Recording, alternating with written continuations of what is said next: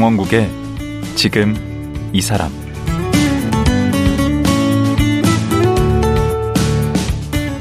안녕하세요. 강원국입니다. 어제에 이어 45년간 한글 운동을 펼쳐온 세종국어문화원의 김수롱 원장과 말씀 나누겠습니다. 김수롱 원장의 원래 성함은 용성이었다고 하네요. 그런데 고등학교 때 한글 운동을 하면서 스스로 개명했다고 해요. 슬옹의 뜻은 슬기롭고 옹골찬이란 의미인데요. 아버지한테 야단 맞아가며 이름을 바꿨다고 합니다. 그 정도로 한글에 대한 애정이 깊고 또 공부 욕심도 많아서 한글에 관련된 박사 학위만 무려 3개라고 합니다. 공부도 많이 하셨으니까 한글에 대한 재미난 얘기도 많이 아실 텐데요. 오늘은 한글에 대한 얘기 나눠보겠습니다. 김수롱 원장 만나보시죠. 한글학자 김수롱 원장님 다시 모셨습니다. 반갑습니다. 어제 그 박사학위를 3개나 받으셨고 책은 그럼 몇 권이나 쓰신 거예요? 책은 110 권 정도 썼는데요. 그 중에 70권은 공조고요. 오. 단독 저서는 그 40권 정도 됩니다. 주로 어떤 책들 쓰셨어요? 뭐 거기다 이제 우리 말과 글에 관한 거고요. 네. 아니면 제가 독서 논술 운동도 많이 해서 네. 삼쓰기 통합 논술 교육론 맥락에 관한 논술 쓰는 것도 하고. 그렇죠. 그런 다양한 책을 냈습니다. 오. 박사 논문은 뭘 쓰신 거예요? 박사 논문은 이제 첫 번째 박사 논문은 제가 2013년도 무렵에 네. 이 조선왕조 실록 CD가 나왔습니다. 네. 컴퓨터로 검색할 수 있는. 예, 그래서 이제 그 CD에서 검색을 해가지고 네. 훈민정 기록을 찾아냈습니다. 훈민정 조선왕족 실록 안에서. 예, 예. 음. 그때 찾아낸 기록이 한 950건 되는데 950건 이 기록을 통해서 그 조선의 그 지배층들이 네. 이 한글을 무조건 배격한 게 아니다. 그런 걸 이제 제가 처음 밝혀냈고 어. 특히 왕실 여성들이 예. 이 한글을 예. 공적 문서로, 어, 문자로서 대단히 중요하게 여겼다. 이런 것들을 이제 밝혀냈죠. 아, 왕실 여성들 덕분에 한글이 만약에 활성화됐다. 그렇습니다. 이게 이를테면 이제 왕비가 네. 영의정한테 편지 보낼 때 왕비가 한자를 알아도 한자 안 씁니다. 오. 한글로 문서를 보내고요. 그러면 영의정은 그 왕비한테 이 한글을 보내야만 돼요. 그러니까. 그러다 보니까 비록 여성이지만 권력 있죠. 음. 그래서 이 권력 있는 여성들이 쓰다 보니까 한글이 공적 상황에서 이 공문서로 많이 쓰이게 되면서 힘을 받게 된 거죠. 그래서 제가 어, 조선시대 여성과 한글 발전 뭐 그런 책을 냈습니다. 음. 이게 어, 조선시대 여성이 아니었으면 한글이 살아남기 어려웠다. 음. 그런 책을 제가 600쪽짜리 그런 학술책을 냈거든요. 아니 그 앞에 얘기한 우리가 보통 알기로는 그 양반들 사대부들이 한글을 막 언문이라 그러고 그래서 그거를 막 배타적으로 대하고 뭐 그랬다고 우리가 배웠거든요. 그 그게 아니에요? 배타적으로 깔본 건 맞습니다. 음. 다만 부정하진 않았어요. 그러니까 한자보다 못한 문자로 여기긴 했지만 음. 한글의 필요성을 인정했고 그 양반들 대부분 배워서 썼습니다. 다만 음. 공문서에서는 한자를 쓰고요. 그리고 이제 자기 부인한테 편지 보낼 때라든가 이런 문학적인 거 이럴 때는 한글을 쓰는 두개 그런 이중 문자를 문자 썼네. 사용을 한 거죠. 아하. 그게 양반들 입장에서도 그 아래 부리는 사람들이 한글을 통해서 소통이 되면 좋은 거 아니었나? 그렇죠. 그리고 중요한 거는 이 양반들이 한자를 배울 때 음을 적어야 되거든요. 하늘 천 따지 가마솥에 누룽지라고 우리 안 영어. 배울 때 한글로 막 쓰듯이. 예. 예. 그러다 보니까 그 한자 배울 때 되게 유용 유용하기 때문에 한글이. 예. 그- 그래서 다 배우고 또 그런 면에서 배척하지 않은 거죠. 오, 그랬구나. 그거를 이제 박사 논문에서 밝히신 거네. 그렇죠. 이 조선시대 모든 기관에서 예. 그 한글을 어떻게 썼는지 그걸 최초로 제가 종합 분석을 한 게 첫 번째 박사 논문이었습니다. 보통은 뭐 기득권을 유지하기 위해서 그 한글을 배척했다. 한글을 안 썼다. 한자는 자기들만 아니까. 그렇죠. 그렇게들 이제 배웠는데 꼭 그건 아니었다.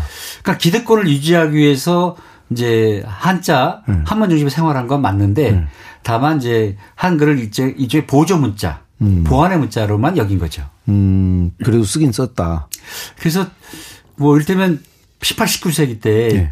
정약용, 박지원, 박재가 이런 실학자들이 안 썼잖아요. 한글 사용을 거의 안 합니다. 예, 거의 아- 거의 안 하는 게 아니라 사용 자체를 거부하다시피 해요. 실학자면 오히려 실용적으로 썼을 것 같은데 그때 그분들은 오히려 정말 안 썼어요. 예, 그렇습니다. 그게 좀 아쉬워요.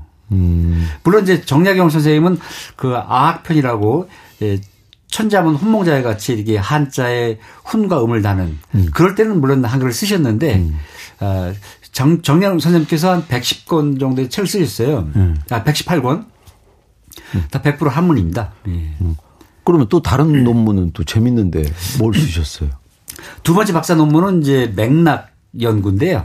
그러니까 이 맥락을 고려해서 우리가 어, 이해를 하고 글을 읽고 쓰고 그래야 된다는 거거든요. 맥락을 알아야죠. 그렇죠. 근데 그 당시만 하더라도 제가 이게 2010년도에 박사 논문을 받았는데 두 번째 이때만 하더라도 맥락을 배제한 음. 그런 학문 교육이 주된 흐름이었습니다. 그 무슨 말이에요?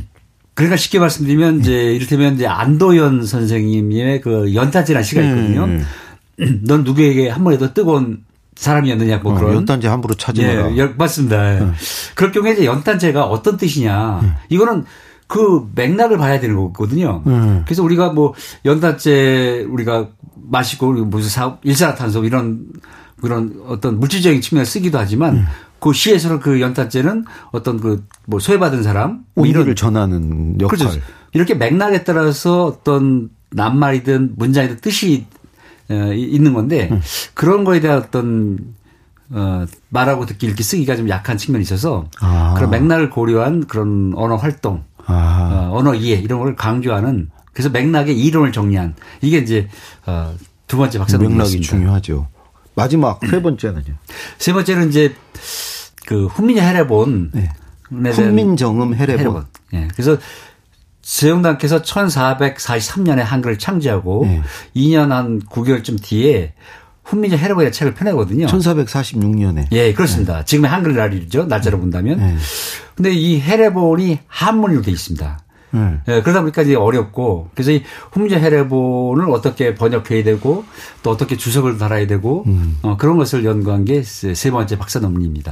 그 해례본이 일종의 한글의 어떤 사용법이나 왜 그걸 만들었고 뭐 그걸 어떻게 해서 만들었고 이런 거를 쓴 책 아닙니까? 그렇죠. 저는 이 훈민정 해례본을 세계 최고 고전이라고 생각하는데요. 네. 그 이유는 이 고전이라는 것은 어떤 그 언제 어디서나 누구에게나 보편적으로 적용되는 사람담의 가치 네. 이런 걸 담고 있거든요. 근데 이 훈민정 해례본이 바로 그 누구나 평등하게 지식과 정보를 나누라고 하는 그런 가치를 담고 있고 거기다가 이 훈민정 해례본은 문자 해설서이면서 단순한 해설서가 아닙니다. 바로 그 문자를 창제하고 만든 배경 거기에 과학, 철학, 음악 이 온갖 학문과 사상을 녹여냈습니다. 이제 인류 최고의 고전이라고 저는 자신 있게 말할 수 있는 거죠. 그러면 그한 훈민정음 해례본은 세종대왕 혼자 쓰신 건 아니잖아요. 어, 그렇습니다. 이 훈민정음 자체는 세종나께서 대략 10여 년 이상을 혼자 연구해서 1443년에 창를 마무리합니다. 마무리하고 나서 지편전하고 같이 한 거 아니고요? 아닙니다. 비밀리에 물론 혼자 간접 하셨어요? 도움을 받았겠죠, 그죠? 아, 이게 근데 그 핵심 아이디어와 추진은 네. 비밀리에 단독으로 한 겁니다. 혼자 하신 거예요? 같이 할 수가 없습니다. 왜냐하면 같이 하게 되면 이 양반 사대부들이 반대하거든요. 음. 왜냐하면 양반 사대부들한테는 한자와 한문이 요 목숨과 같은 겁니다. 어. 자신들의 권력과 신분을 유지할 수 있는 핵심 장치니까요. 음. 이런 분들이 그 공동 창제에 참여할 수가 없는 거거든요. 그래서 이제 비밀리에 마무리를 한 것이고요. 음. 그래가지고 세운나께서 마음이 급해가지고 빨리 보급을 하려고 그래요. 네. 그러다 보니까 1444년 네. 그러니까 창제 한 두 달쯤 뒤에 2월 20일에 최만리 선생을 비롯해서 어, 신석조, 김문, 정창손 한 집현전 학사 7명이 네. 반대 성서를 올리는 겁니다. 그 최만리 선생 유명하지. 예, 예. 그 최만리 선생 혼자 올린 게 아니에요. 아. 그때 하위지라든가 신석조, 김문, 여기 일곱 명 같이 올린 겁니다. 네. 이 일곱 명은 그 당시에 양반 사대부들을 대표하는 사람들입니다. 네. 그 일곱 명의 생각을 올린 게 아니고요. 네. 그 당시 양반 사대부들의 공통적인 생각을 올린 거예요. 네. 근데 그들이 말하기를 이 훈민정음 대단히 신묘하다. 대단히 뛰어나다. 하지만 이거 반포하지 마십시오. 안 됩니다. 음. 이렇게 얘기하는 겁니다. 어. 이때 세운당이 너무 화가 나가지고 이분들 음. 감옥에 가두기까지 해요, 하루. 어. 근데 마음을 고쳐 먹습니다. 네. 야, 안 되겠다. 이 양반들을 설득하지 않으면 네. 이 훈민정음 살아남기 어렵겠다라는 생각을 하신 거죠. 어. 그래가지고 마음을 돌려서 양반을 설득하기 위한 그런 책을 만드는데 네. 그게 바로 훈민정음 해례본입니다. 아, 그거는 집현전 그분들하고 같이. 이때는 다행히 성산문 뭐 정인지 박팽년 우리 엄청 외웠는데. 맞습니다. 그때 그 집회 학사 중에서 네. 이 한글 쓰는 걸 열심히 하지는 않지만 이 세운당의 생각을 동의해 주는 그 일곱 명이 나옵니다. 음. 여덟 명. 음. 정인지, 최양, 박팽년, 신숙주, 성삼은, 이계, 이설록, 강희안. 이 여덟 명이 네. 예, 세운당께서 해로본 만든 일을 동의하시고 음.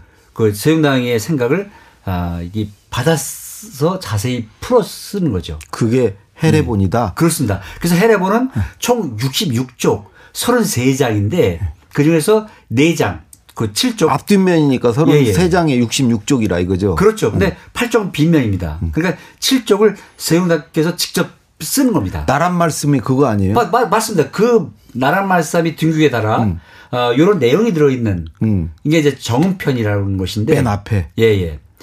요거를 이제 자세히 풀어 쓴 게 정음 해례편. 음. 이 정음 해례편을 그 여덟 명이 쓰는 거죠.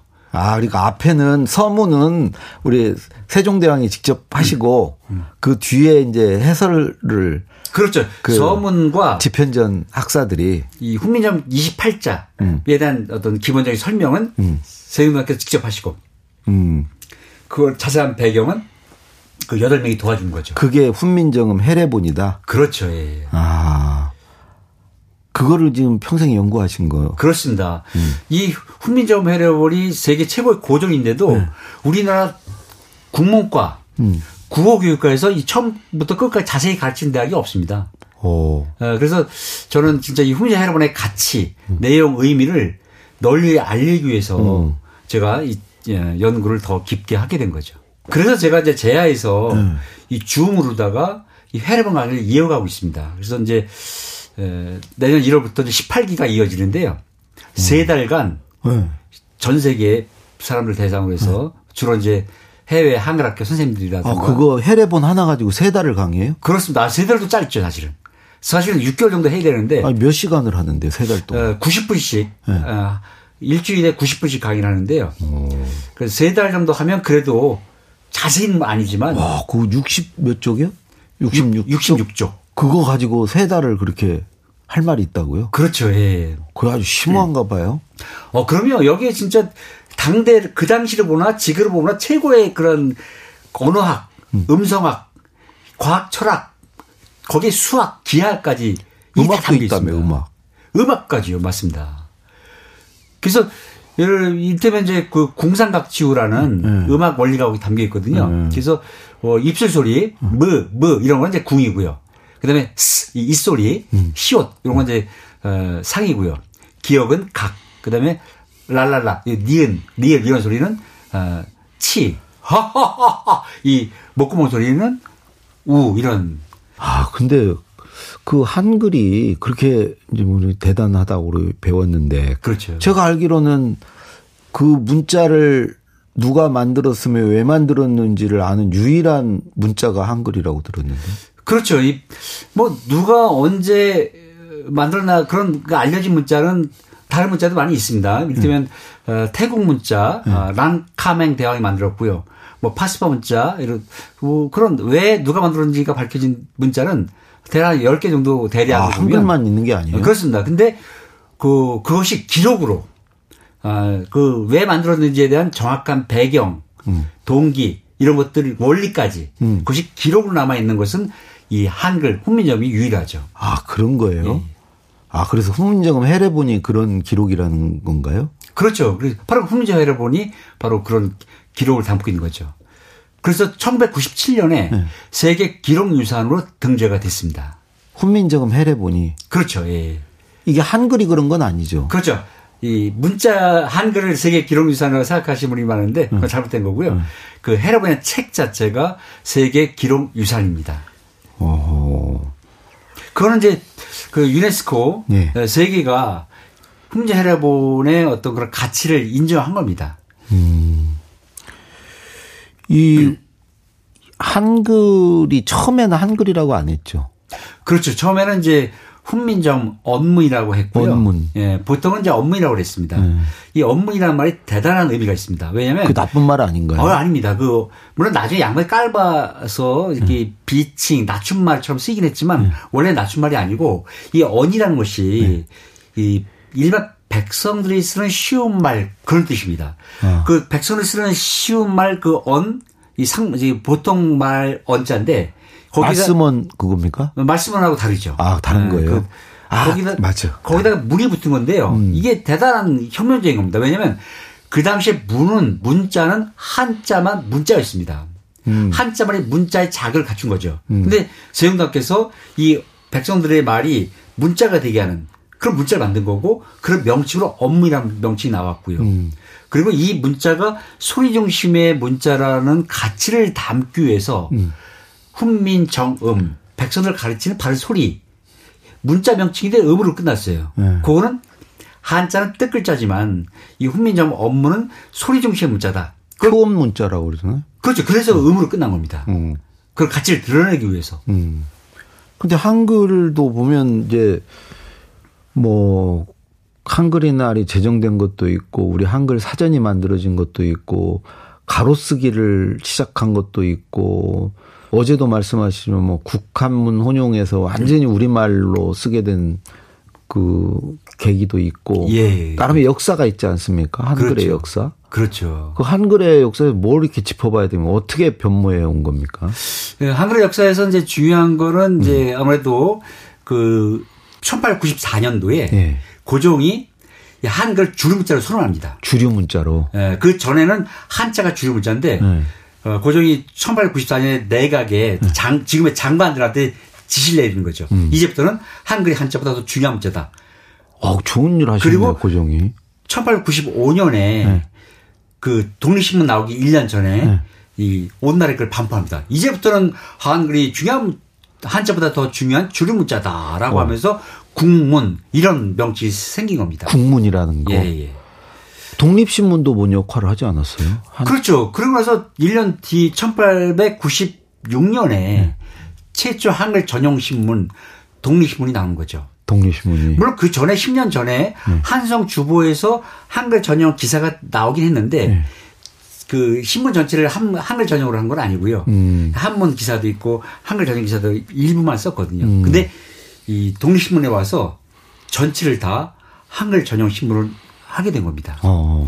그리고 이제 근데 안타깝게도 줄 문자가 실제 되지 못합니다. 어, 그래요? 그러다가 1910년에 나라를 빼앗겼고 음. 결국은 일제강점기의 그런 어, 어둠 속에서 기적 같은 일이 일어납니다. 음. 1933년에 음. 이 조선학계 선생님들이 바로 우리 손으로 예. 한글 맞춤법 통일화를 만드는 겁니다. 아, 일제. 아, 지금과 같은 때. 그런 근대 현대의 합리적이고 표준 언어 생활에 문자 생활이 가능한 그런 거를 우리 손으로 만들게 되는 겁니다. 어. 그건 기적 같은 일이에요. 왜냐하면 1933년 그다음에 1936년에 표준말 모음을 만들어요. 음. 근데 그로부터 2년 뒤에 1938년에 일제가 우리 말가글의 사용과 교육을 아예 금지시켜요. 말살 정책. 예. 그러니까 1933년에 우리 손을 그걸 만들어 놓지 않았다고 한다면 네. 진짜 이 어둠 속에서 우리 말가글의 어떤 주인 주체 그런 것들을 우리 스스로 만들지 못하고 아, 해방을 맞이할 뻔 했던 거죠. 창씨 개명까지 했잖아요. 그렇습니다. 일제가. 1940년에는 창씨 개명 일본식 성으로 바꾸는 것까지 하니까 아, 그러면 그때 조선어학회에서 그걸 만들어 놔서 토대를 만들어 놔서 살아남은 거네, 한국. 그렇죠. 그래서 이제 우리가 그럼 그때 뭐 사전도 만들고 그랬어요. 그렇습니다. 그래서 어, 물론 이제 1942년도에 음. 그 우리가 조선학계 사건을 거, 이제 당하면서 음.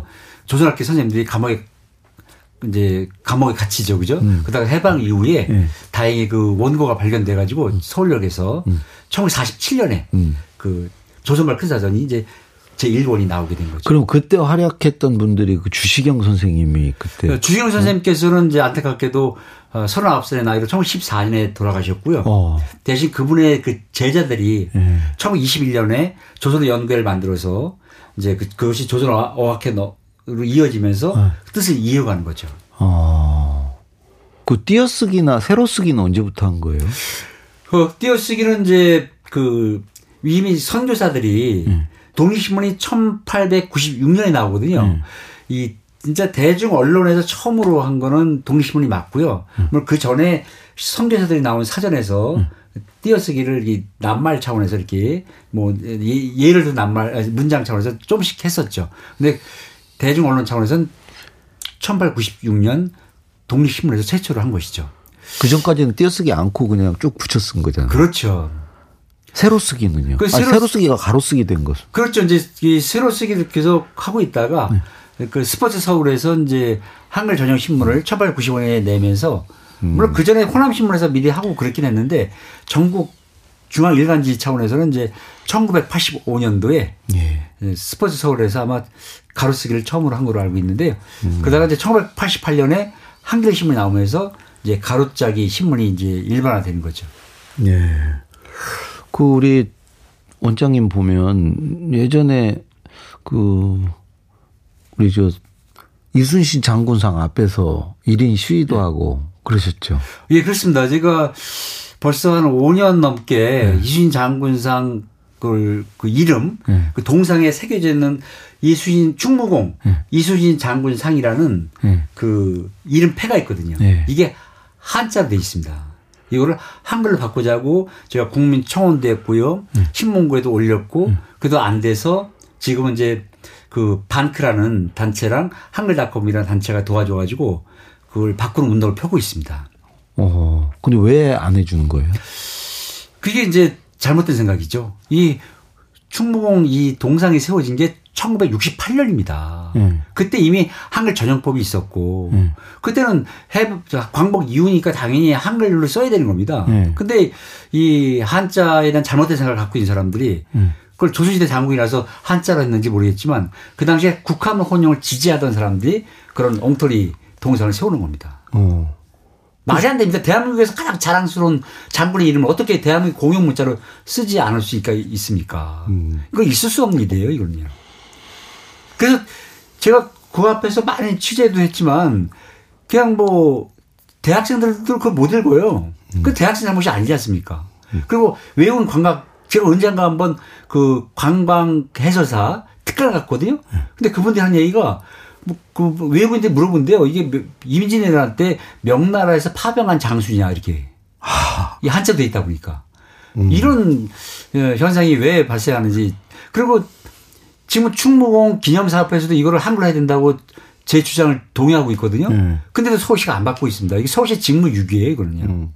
아니 그 광화문 현판도 한자로 되어 있지 않나요? 그렇죠. 그것도 저는 잘못됐고요. 음. 그래서 사실 뭐 옛날 현판 음. 한자로 뭐 근정전, 음. 숭례문 이런 것도 한자 되어 있거든요. 그걸 한글 바꾸자고 주장하는 사람은 없어요. 기록이니까. 근데 광화문은 음. 대한민국 중심 복판에 있는 대한민국의 상징적인 문이거든요. 음. 대문이기도 하고 21세기. 음. 음. 그리고 만약에 이게 세종 때 1426년에 세종당이 한자로 한글 창제 전에 걸었다고 하는데 그때 현판이 남아 있다고 한다면 뭐 그건 인정할 수도 있어요. 응. 근데 그게 아니거든요. 그 당시 아, 그 뒤로도 이 광화문이 여러 번 그 다시 세워지고 개축이 됐고 현파도 다시 걸고 그랬는데 네.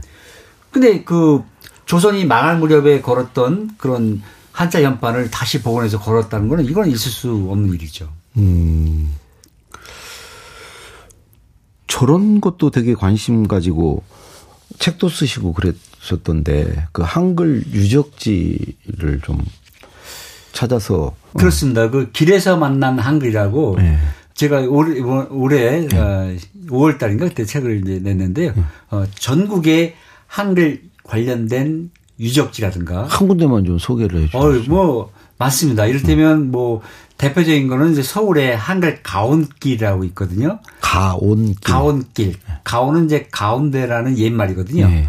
그래서 그 경복궁 한글이 창제 반포된 경복궁 음. 앞에 세종대왕 동상 그 세종대로 그다음에 또 그 옆에 한글 학회가 있 고요. 네. 또그 한글 글자마당이라고 있습니다. 어. 아, 우리 현대 한글이 가능한 글자 수가 11,172자인데요. 그러니까 우리 그 자음과 모음으로 만들 수 있는 글자 수가 네, 그렇습니다. 음. 그 11,172자를 11,172명한테 공모를 받았어요. 글씨를.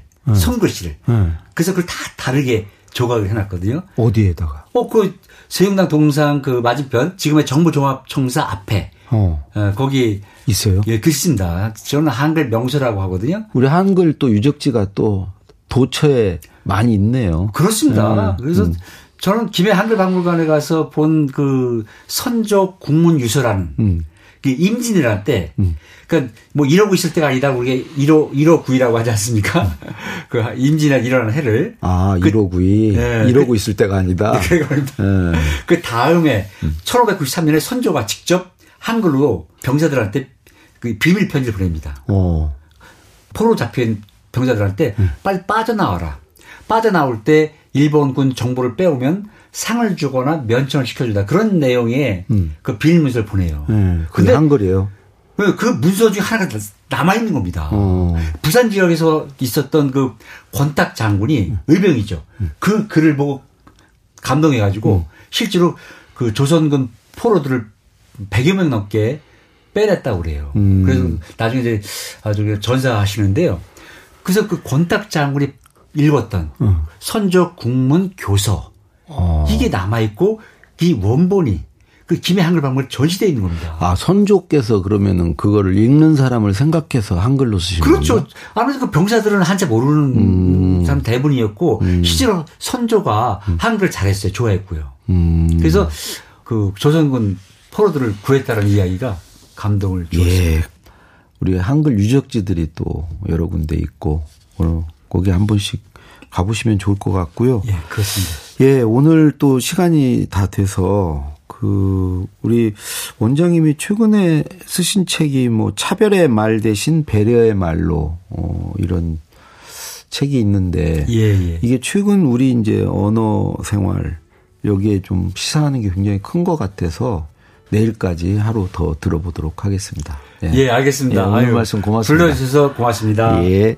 45년 한글 연구에 매진하고 있는 한글학자 세종국어문화원의 김수롱 원장이었습니다.